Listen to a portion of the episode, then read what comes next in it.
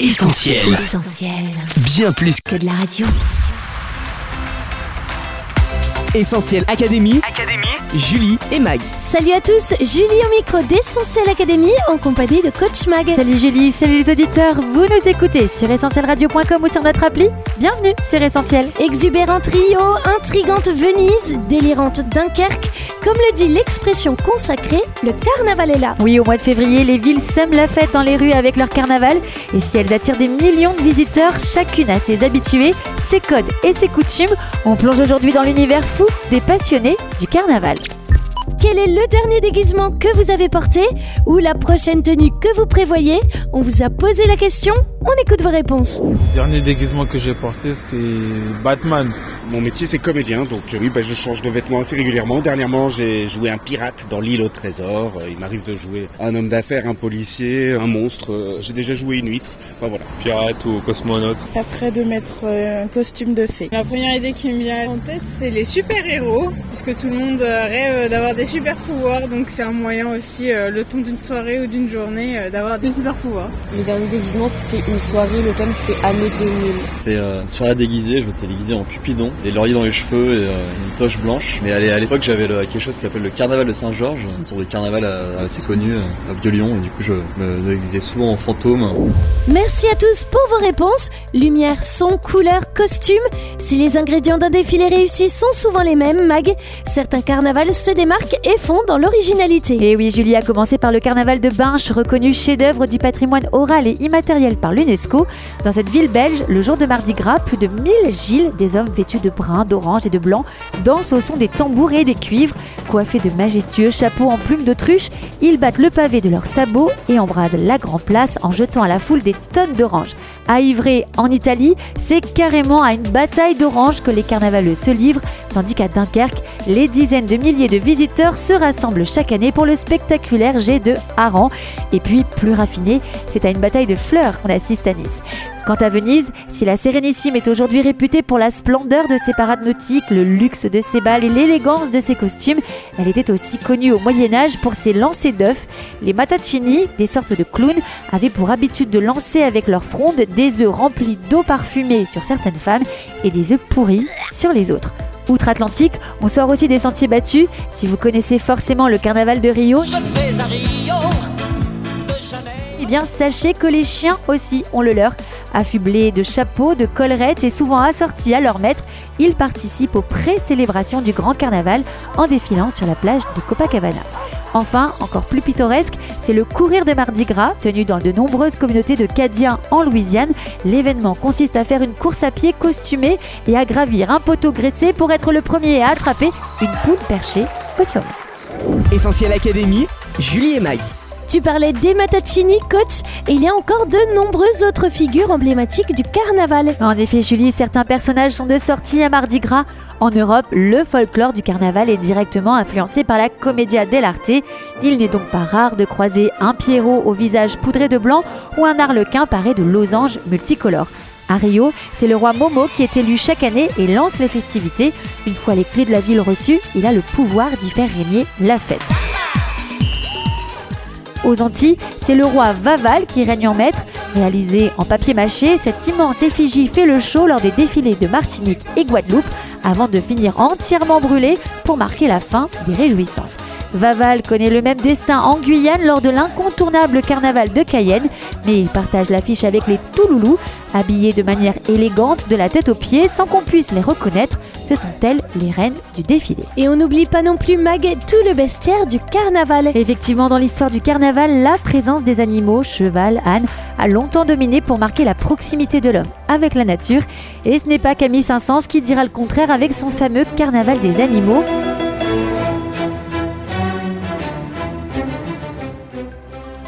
Dans les villes, c'est toute une ménagerie qui envahit les rues avec un animal star des carnavals, l'ours.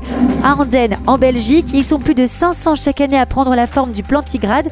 À Berne, on libère l'ours enfermé dans la tour des prisons, tandis qu'en Guyane, il parade déguisés bien sûr, devant le public. Et puis, dans le nord de la Hesse, en Allemagne, plusieurs villages ont gardé la tradition de la journée de l'ours en paille, durant laquelle les jeunes hommes se couvrent de paille pour parader dans les villages.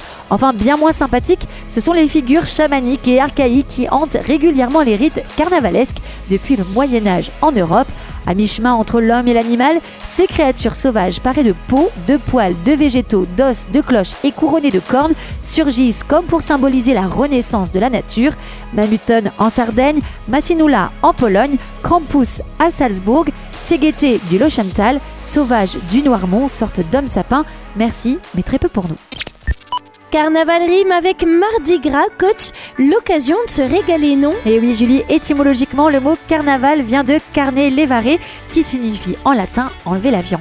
Historiquement, ces festivités marquaient les jours précédant le carême et permettaient au peuple de manger gras avant une longue période de restriction. Le carnaval, c'est donc l'occasion de beaucoup manger et pour l'occasion, gaufres, crêpes et beignets sont mis à l'honneur en France. En Angleterre, comme aux États-Unis, Mardi Gras coïncide avec le Pancake Day, sirop d'érable, beurre, pâte à tartiner.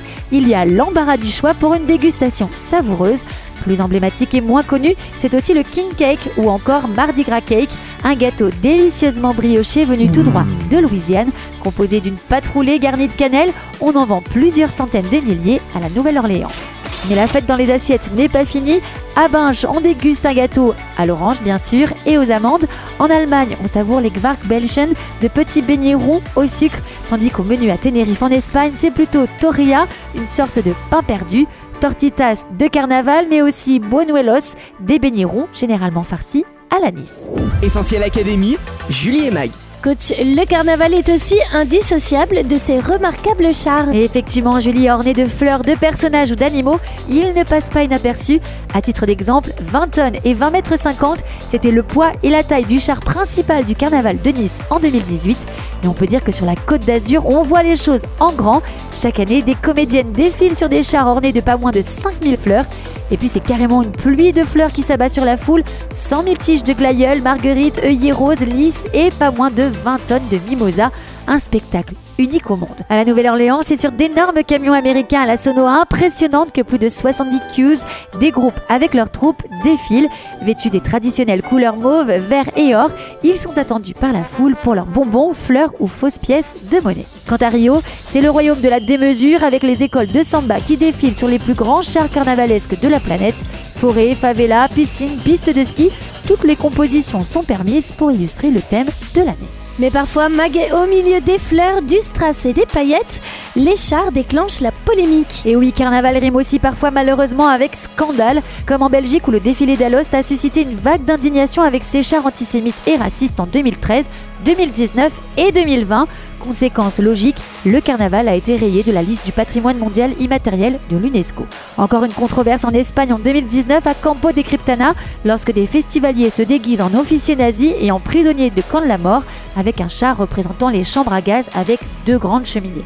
Enfin, au Brésil, l'an dernier, les écoles de samba ont défilé sur fond de protestation avec des chars à l'effigie de Frankenstein et Dracula, symbole d'un Brésil monstrueux gangréné par la corruption politique. Changer son identité, se déguiser, c'est un phénomène que l'on retrouve depuis la nuit des temps mag. Oui, Julie, historiquement, le carnaval prend racine dans l'Antiquité. À Babylone, au deuxième siècle avant Jésus-Christ, pendant cinq jours de fête, les esclaves prenaient la place des maîtres, les enfants celle des adultes, les femmes celle des hommes, et un condamné à mort se retrouvait même nommé roi avant d'être exécuté.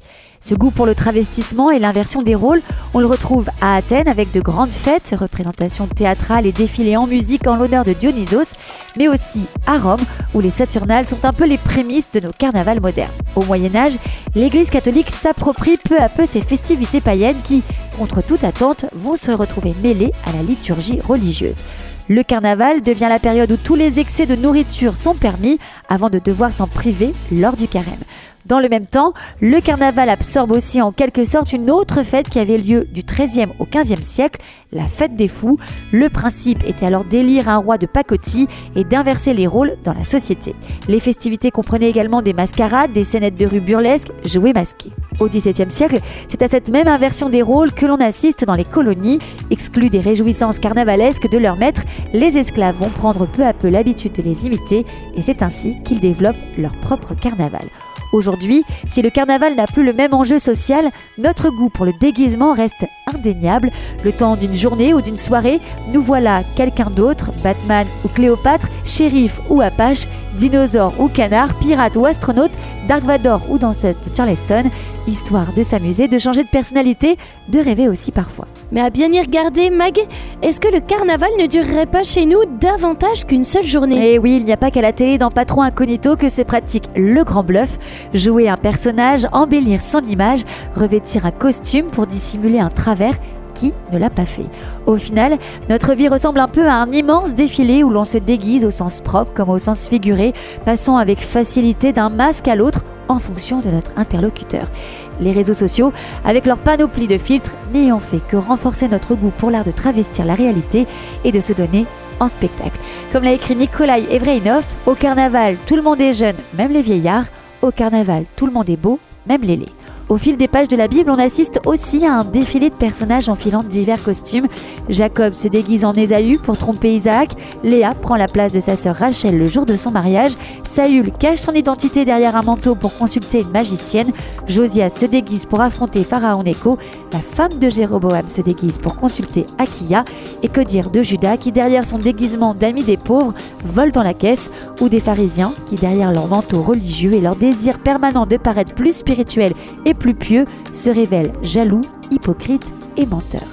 Mais ne vous y trompez pas, comme dit la Bible, si les hommes s'arrêtent aux apparences, Dieu voit jusqu'au fond du cœur. Il n'est pas dupe de nos tentatives de dissimulation, de notre désir de paraître, de plaire et de maintenir une certaine réputation grâce à de bonnes actions, de belles paroles, un costume religieux, une façade de respectabilité ou de bonne moralité. Tout au long de sa vie sur Terre, Jésus n'a eu de cesse de dénoncer l'hypocrisie de ceux qui cachent leurs péchés ou encore de ceux qui viennent déguisés en brebis mais qui au-dedans sont des loups féroces. Parce que oui, un jour, Jésus l'affirme, tout ce qui est caché sera découvert, tout ce qui est secret sera connu. Alors, pour conclure cette émission carnavalesque, j'ai envie de vous dire, ne restez pas déguisés. Jésus lit en vous comme dans un livre ouvert, à son contact. La réalité des cœurs est dévoilée, les souffrances cachées sont révélées, le péché est démasqué. La vérité de ce que nous sommes réellement peut faire peur et on a bien souvent tendance à se voiler la face. Mais Jésus est venu pour nous libérer de tous les carcans dans lesquels nous nous sommes enfermés. Il nous aime et encore aujourd'hui, il nous invite à venir à lui, sans phare ni déguisement. Essentiel Académie, Julie et Mag. Merci coach pour ces conseils. Pour résumer cette émission haute en couleurs, on retient 1. L'original bataille d'orange à Ivray. 2.